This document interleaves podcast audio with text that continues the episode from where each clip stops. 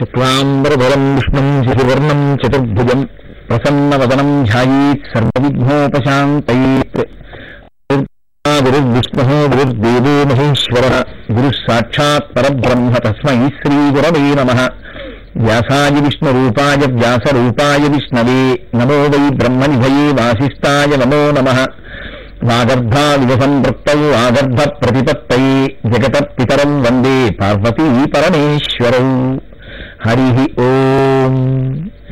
ఈ దేశంలో ఒక చాలా గొప్ప విషయాన్ని గురించి ప్రపంచపటంలో ఉన్నటువంటి మిగిలిన దేశాలన్నీ కూడా చేతులెత్తి నమస్కరిస్తాయి. ఒక్క భారతదేశంలో ఉన్నటువంటి చాలా గొప్ప వ్యవస్థ ఏంటంటే వైవాహిక వ్యవస్థ. ఇక్కడ ఒకసారి ఒక స్త్రీ ఒక పురుషుణ్ణి ఒక పురుషుడు ఒక స్త్రీని వివాహం చేసుకుంటే ఇంకా జీవితాంతం అంతే. ఆ ఇద్దరూ కలిసి అలా ఉంటారు. తప్ప ఇవాళ పెళ్ళి చేసుకోవడం రేపు పొద్దున్న విడాకులు ఇచ్చేయడం అనేటటువంటిది సనాతన ధర్మంలో ఎన్నడూ ఉండదు. అసలు ఆ మాటకొస్తే యథార్థానికి విడాకులన్న మాట సనాతన ధర్మమునందు లేనే లేదు. మీరు ఎక్కడైనా ఏ కావ్యంలోనైనా ఏ పురాణంలోనైనా భార్యని ఫలానా కారణానికి విడాకులు ఇచ్చేశాడు అన్న ఒక్క విషయాన్ని చూడండి ఎక్కడా ఉండదు. చేయరాని ఘోరమైన నేరం చేసినటువంటి భార్యని కూడా ఉద్ధరించి చేపట్టారు. అహల్య పొరపాటో గ్రహపాటో. పెద్ద పొరపాటే చేసింది. అయినా గౌతమ మహర్షి ఆవిడ్ని మళ్ళీ తపస్సు చేసి రామచంద్రమూర్తి యొక్క పాదారవిందములు ఆవిడికి తగలడం వల్ల ఆవిడ మళ్ళీ పతితపావనుడైన రామచంద్రమూర్తి యొక్క అనుగ్రహంతో తిరిగి ఆవిడ పాతివ్రత్యాన్ని పొంది మహాతల్లిగా శోభిల్లేటటువంటి అవకాశాన్ని కల్పించి స్వీకరించాడు తప్ప గౌతముడు అహల్యం విడిచిపెట్టలేదే? విడాకులన్న మాట అసలు సనాతన ధర్మంలో లేనే లేదు. ఇది స్త్రీ భర్తని అనుగమించడంలో ఎంత శక్తిని పొందుతుందో యజ్ఞము యాగము తపస్సు చేసేటటువంటి పురుషుడి కన్నా స్త్రీ కేవలం భర్తని అనుగమించి కేవలం భర్తని అనుసరించి ఎంత గొప్ప స్థితిని పొందుతుందో మనకి దేవీ భాగవతం చూపిస్తుంది. అందున మీరు చూడండి సనాతన ధర్మానికి అంతటికీ కూడా ఒక సంకేతం ఉంది. ఏమిటో తెలుసా అండి ఆ సంకేతం? మీరు లక్ష్మీనారాయణుల్ని చూడండి శ్రీమన్నారాయణుడు శేషపాంపు మీద పడుకుని ఉంటాడు. లక్ష్మీదేవి ఎక్కడ కూర్చుంటుంది? లక్ష్మీదేవి ఆయన పాదాల దగ్గర కూర్చుంటుంది. కూర్చుని ఏం చేస్తుంటుంది ఆయన పాదాలు ఒత్తుతూ ఉంటుంది. ఆయన పాదాల దగ్గర తనంత తాను కూర్చున్న లక్ష్మిని విష్ణువు ఎక్కడ పెట్టుకున్నారు? గుండెల్లో పెట్టుకున్నారు. ఆమె పాదాల దగ్గర కూర్చుంటే ఆయన గుండెల్లో పెట్టుకున్నారు. భార్యని పాదాల దగ్గర ఉంచడం భార్యని కావాలని హింసించడం ఈ జాతి లక్షణం కాదు. భార్య తనంత తాను భర్తని అనుగమిస్తుంది. భార్య తనంత తాను భర్తని ఒక గురువుగా గౌరవిస్తుంది. ఆ గౌరవించి ప్రేమించి తన అనుష్ఠానము నిర్వహించుకోవడానికి తన ప్రక్కన తోడు నీడగా నిలబడినటువంటి భార్యని పైకెత్తి తన గుండెల్లో పెట్టుకుని ఆమె లేనిది నేను లేనన్న స్థితికి పురుషుడు చేరుతాడు. ఇది ఈ స్థితి ఎంత గొప్పదో ఈ పాతివేత్యం ఎంత శక్తివంతమైందో చూపించేటటువంటి ఒక అద్భుతమైన ఘట్టాన్ని వ్యాస మహర్షి మనకి దేవీ భాగవతాంతర్గతంగా ఇచ్చారు. దాన్ని ఇప్పుడు మనం ఒక్కసారి పరిశీలనం చేద్దాం. వైవస్వతసుత శ్రీమాన్ శర్యాతిర్నామ పార్థివ తస్య స్త్రీణాం సహస్రాణి చత్వార్యాసన్ పరిగ్రహా రాజపుత్ర స్వరూపాశ్చ సర్వలక్షణ సంయుత పత్న్య ప్రేమయుతా సర్వా ప్రియా రాజ్ఞ సుసమ్మతా ఏకా పుత్రీ తు తాసాం వై సుకన్యా నామ సుందరీ వైవస్వతుడు అనబడేటటువంటి రాజు యొక్క కుమారుడైనటువంటి శర్యాతి చాలా ధర్మనిష్ట కలిగినటువంటి వాడు. చాలా గొప్పగా ప్రజల్ని పరిపాలించినటువంటి వాడు. ఆయనకి నాలుగు వేల మంది భార్యలు. నాలుగు వేల మంది భార్యలున్నప్పటికీ సుగుణాల భరిణి అయినటువంటి ఒక్కటే కుమార్తె. ఆమె పేరు సుకన్య.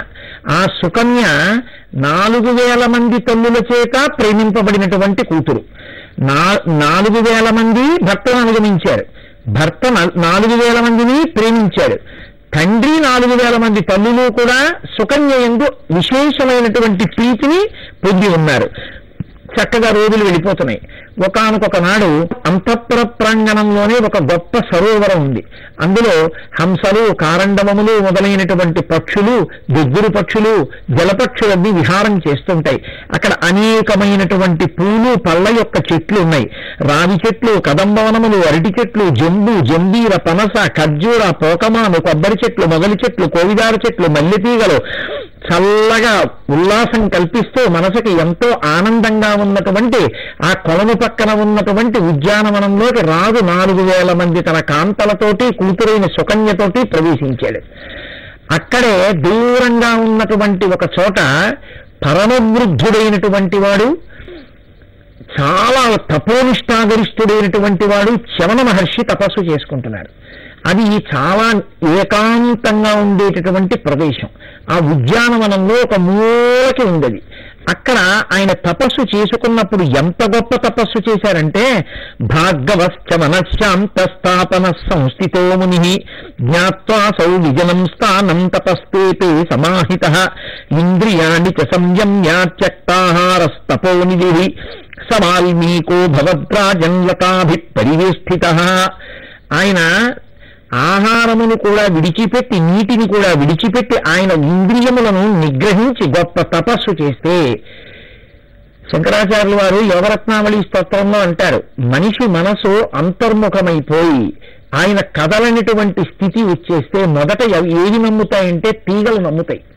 తీగలు నమ్మి వచ్చి ఒంటిని అల్లుకుంటాయి.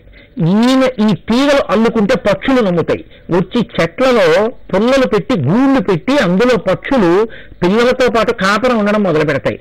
ఇంత అల్లరి జరుగుతున్నా ఆయనకి మాత్రం బాహ్య స్మృతి లేకుండా వాల్మీకమునందు తపస్సులో ఉన్నాడు. అటువంటి సమయంలో రాజు నాలుగు వేల మంది భార్యలు కుమార్తెతో ఆ ఉద్యానవనంలో ప్రవేశించాడు. ఆ పిల్ల సుకన్య అక్కడ మహర్షి తపస్సు చేస్తున్నారన్న విషయమునందు ఎరుక లేనిదై ఆడుకుంటూ చక్కగా ఏదో గంతులు వేసుకుంటూ అక్కడ దాకా వెళ్ళి ఆయన తపస్సు చేసుకుంటున్నటువంటి పుట్ట దగ్గరికి వెళ్ళింది. తీరా పుట్ట దగ్గరికి వెళ్ళిన తర్వాత అప్పుడే మహర్షి బహిర్ముఖులై ఆ పుట్టలో రెండు కళ్ళు తెరిచి ఆయన చూస్తున్నారు ఆయన రెండు కళ్ళు తెరిచి చూస్తుండగా ఈ పిల్ల ఆ పుట్ట దగ్గరికి వెళ్ళి కూర్చుని ఏంటి పుట్ట భలే ఉందే? అని.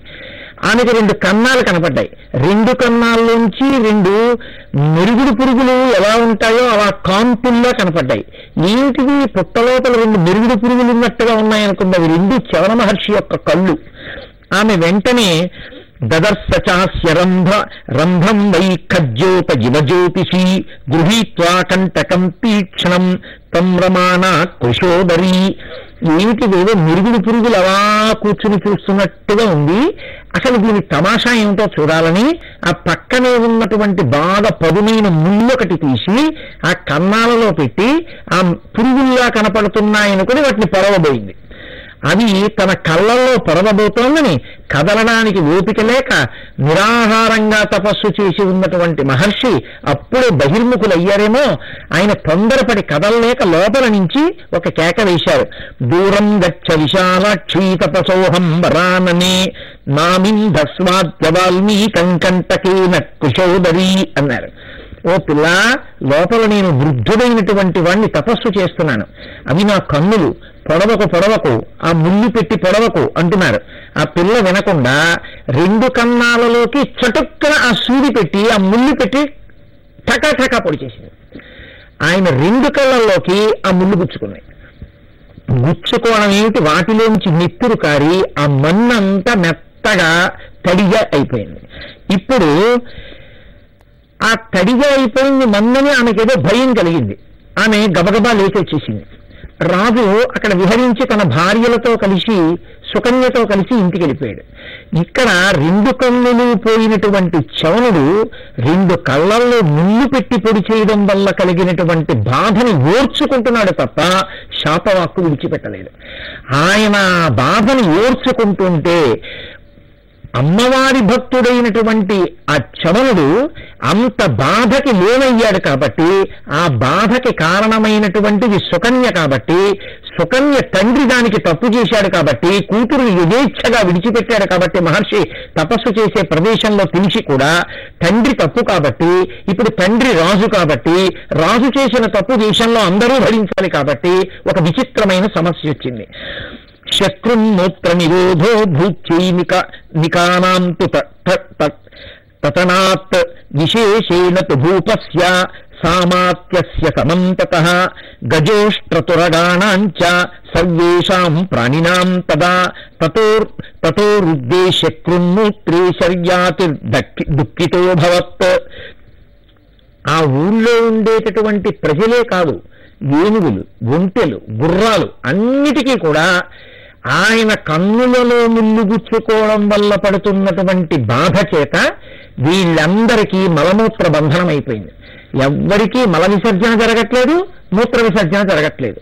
దాంతో అందరికీ కడుపులో పోట్లు వచ్చేసి ఏనుగులు భీంకరిస్తున్నాయి గుర్రాలు సకిలిస్తున్నాయి మనుష్యులు బాధపడిపోతున్నారు మెలి తిరిగిపోతున్నారు. రాజ్యం అంతా ఇంతటి బాధ కలిగితే రాజు వెంటనే అమాత్యులను సైనికులను భార్యలను పిలిచి కూతుర్ని ఒక మాట అన్నాడు.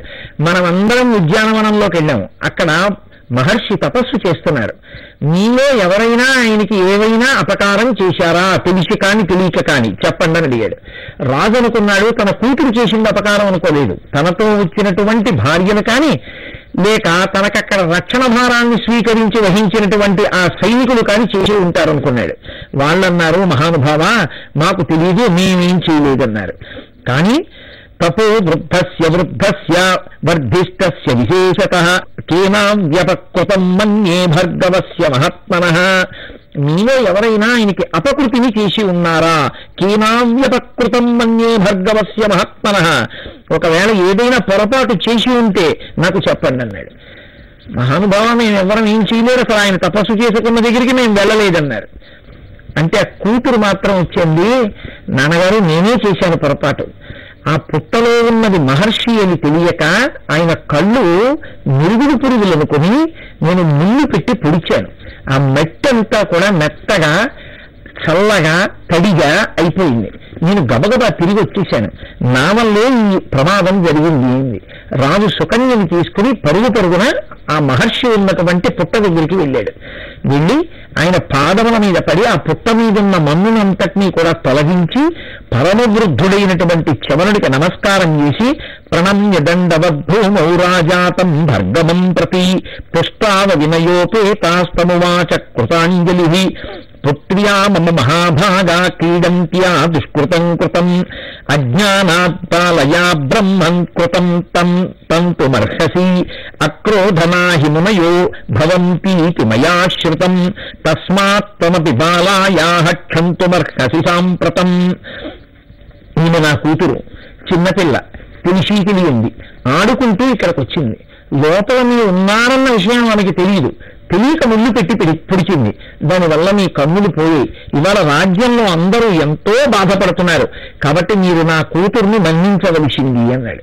అంటే చవనుడు అన్నాడు అపరాధం పరం కృత్వా దేవీ దేవీ భక్త వ్యసకోజన సుఖం లభేత యదపి భవేత్రాత శివ స్వయం కిం కరోమి మహాపాలా నేత్రహీనో జరామృత అంధస్య పరిచర్యాంచ కంకరి కక్కరిష్యతి పర్ధివా నాయనా అమ్మవారిని నమ్ముకుని తపస్సులో ఉన్నటువంటి నాకు నీ కూతురు గొప్ప అపకారం చేసింది కాబట్టి ఈ రాజ్యంలో ఉన్న వాళ్ళందరూ ఇంత బాధపడుతున్నారు. నేనా వృద్ధుడను? అసలే కదల్లేను. చేసుకుంటున్నదా తపస్సు.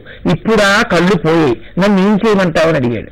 అడిగితే రాజు అన్నాడు సేవకా బహవ సేవాం కరిష్యంతి తవానిషం రాత్రి బవళ్ళు నీ సేవ చేయడానికి నేను సైన్యాన్ని నియోగిస్తాను ఆ సైన్యం నీ సేవ చేస్తుంది అన్నాడు.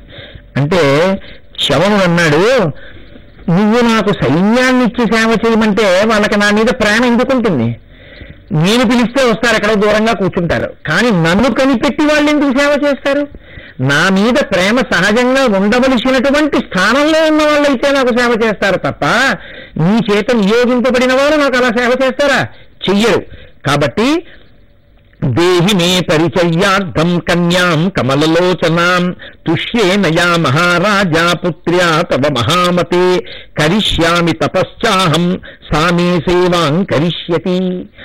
కమలలోచన అయినటువంటి నీ కుమార్తె ఉందే సుకన్య. ఆమెని నాకు ఇచ్చి వివాహం చేయి.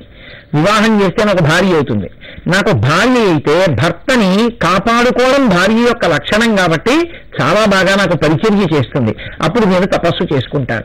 ఇంత వృద్ధుణ్ణి అసలేను. దానికి తోడు నేత్రములు పోయి. కాబట్టి ఇప్పుడు సైన్యం నాకు సాయం చేయదు.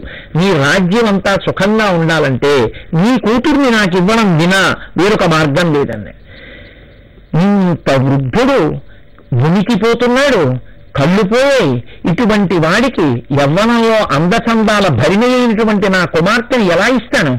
ఇవ్వలేనని నా కూతురికి నేను ఇంతటి బాధ తెచ్చిపెట్టలేనని రాజు కూతురుని తీసుకుని అంతఃపురంలోకి వచ్చేశాడు. కానీ రాజ్యంలో ఉన్నటి వారందరూ కూడా బాధతో మిలికిలి తిరిగిపోతున్నారు. సుకన్య తండ్రితో అంది పిత కస్మాత్ భవానద్య చింతావ్యాకులితేంద్రియ మత్కృతే దుఃఖ సంవిఘ్నో విషణ్ణ వదనోసి వై అహం గత్వా మునిం తత్ర సమాశ్వాస్య భయార్పితం కరిష్యామి ప్రసన్నం తమాత్మదానేన వై పిత ఓ నాన్నగారు మీరు బెంగ పెట్టుకోకండి. నన్ను తీసుకెళ్ళి నీ కోరుకున్నట్టుగా మునికి ఇచ్చి వివాహం చేయండి. నేను సంతోషంగా ఆ మునికి సేవ చేస్తాను. ఆ మునికి సేవ చేసి నా పాతివ్రత్యాన్ని నిరూపించుకుంటాను దాని చేత మీ అందరూ కూడా ఈ కష్టం నుంచి గట్టెక్కుతారు. నేనేదో మిమ్మల్ని ఉద్ధరించడానికి మిమ్మల్ని స్వీకరిస్తున్నానని అనుకోకండి. ఒక స్త్రీకి భర్తని అనుగమించి పాతివ్రత్యంతో ప్రవర్తించడం కన్నా కావలసిందే ఉంటుంది. కాబట్టి నాకు ఇంతకన్నా ఏ విధమైనటువంటి కోరిక లేదు. మీరు నా ఎందు దయించి మీకు ఇచ్చి నన్ను వివాహం చేయండి రాజు గత్యంతరం లేక ఈ పిల్లని తీసుకుని వెళ్ళి ఆ రోజు రాత్రి చవన మహర్షికి ఇచ్చి వివాహం చేశాడు. ఆయనకిచ్చి వివాహం చెయ్యగానే అందరికీ మలమూత్ర బంధనం విడిపోయింది. రాజ్యం అంతా సంతోషంగా ఉంది. రాజు అనేకమైనటువంటి కట్నకానుకలు ఇచ్చాడు. ఆ పిల్ల సుకన్య అండి నాన్నగారు అరణ్యంలో ఉండవలసినటువంటి దాన్ని భర్తని సేవించవలసినటువంటి దాన్ని ఆయన చూస్తే తపస్సు చేసుకునే వ్యక్తి ఆయనక కన్నులు ఆయన వృద్ధుడు నాకు ఎందుకు ఈ భోగభాగ్యాలు? కాబట్టి నాకు అక్కర్లేదు. ముని భార్యను కనుక నేను ముని అనుగమించడానికి వీలుగా నాకు ఈ పట్టుపుట్టను కూడా వద్దు. నాకు ఒక జింక చర్మం ఇప్పించండి. నేను ఆ జింక చర్మం కట్టుకుని నా భర్తని అనుగమించి ఆయన్ని సేవించి నా పాతివ్రత్యాన్ని నిరూపించుకుని ఆయన్ని సేవించి తరిస్తానండి రాజు చాలా సంతోషించాడు. ఇంత చిన్న పిల్ల ఇంత పరిమితితో మాట్లాడుతోందని ఒక జింక చర్మాన్ని ఇచ్చాడు. ఆ జింక చర్మం కట్టుకుని భర్త చెయ్యి పట్టుకుని తీసుకెళ్ళి అరణ్యంలో దింపింది. దింపి అక్కడ ఒక చిన్న కుటీరాన్ని నిర్మించుకున్నారు. ఆయనక కన్నులు లేవు. ఎంత కష్టపడిందంటే ఫలాన్యాదాయ సాధు మూలాని వివిధాని చ దదౌ సామమయే బాలాపతి సేవా పరాయణ పతిం తప్తోదకేనాశు స్నాపయిత్వా మృగత్వచ పరివేష్ట్య శుభాయాం తో భృశ్యా స్థాపితవత్యపి కిలాన్యవకుశానాగ్రే పరికల్ప్య కమండలం తమువాచ నిత్యకర్మ కురుష్వ మునిసత్తమా ప్రతిరోజు తెల్లవారుజామున ఆయన నిద్ర లేవగానే ఒక చెంబుతో నీళ్ళు పట్టుకుని ఆయన చెయ్యి పట్టుకుని దూరంగా మరుగుభూమికి తీసుకెళ్ళి అక్కడ కూర్చోపెట్టి ఆయనకి శౌచం కలిగిన తరువాత మళ్ళీ ఆ చెంబు ఆయన చెయ్యి పట్టుకుని వెనక్కి తీసుకొచ్చి ఒక ఆసనం మీద కూర్చోపెట్టి ఆయనకి దంతభావనం చేసుకోవడానికి ఒక పుల్ల ఇచ్చి దంతభావనం ఆయన పూర్తి చేసుకున్న తర్వాత ఆయనకి వేడి నీటితో స్నానం చేయించి మంచి బట్ట కట్టి తీసుకొచ్చి దర్భాసనం మీద కూర్చోపెట్టి ఆయన సంధ్యావందనము హోమకార్యము చేసుకోవడానికి కావలసినటువంటి ద్రవ్యములను సంభారములను సమీకరించి ఆయనకు అందుబాటులో ఉంచి పక్కన తోడ్పాటుగా ఉండి ఆయన అగ్నిహోత్రం చేయడం పూర్తయిన తర్వాత అరణ్యంలోకి వెళ్ళి బాగా పక్వంగా ఉన్నటువంటి మధురమైనటువంటి ఫలములను సేకరించి తీసుకొచ్చి తన భర్తకి కడుపార తినిపించి ఆయన కడుపు నిండా తిన్న తర్వాత తీసుకెళ్ళి ఆయన్ని విశ్రాంతి స్థానంలో కూర్చోపెట్టి ఆయన అనుజ్ఞతో మిగిలినటువంటి పండో కాయో దొంపో వేరో ఆవిడ తినేది. మళ్ళీ సాయంకాలం అయ్యేటప్పటికీ మళ్ళీ సంధ్యావందనానికి మళ్ళీ అగ్నిహోత్రానికి ఆయన్ని కూర్చోపెట్టి కావలసినవన్నీ అక్కడ చేకూర్చి ఆయన తన నిత్య కార్యాన్నంతటినీ వైక్లభ్యం లేకుండా చేసుకోవడానికి వీలుగా ఆయనకి రెండు కన్నులు. మళ్ళీ ఆ సుకన్య శవనుణ్ణి అనుగమించి ఎంతో సంతోషంగా నా నా భర్త ఇంత పవిత్రుడు నా భర్త ఇంత తపస్సున్నవాడని మనసులో అయ్యో నాకు వృద్ధుడైనటువంటి వాడు భర్తగా లభించాలనేటటువంటి ఖేదం కూడా లేకుండా అంత గొప్పగా ప్రేమించి అనుగమించి నేను తరిస్తున్నానని ఆయనతో సంతోషంగా కాలం గడుపుతోంది. కొంతకాలం అయిపోయింది.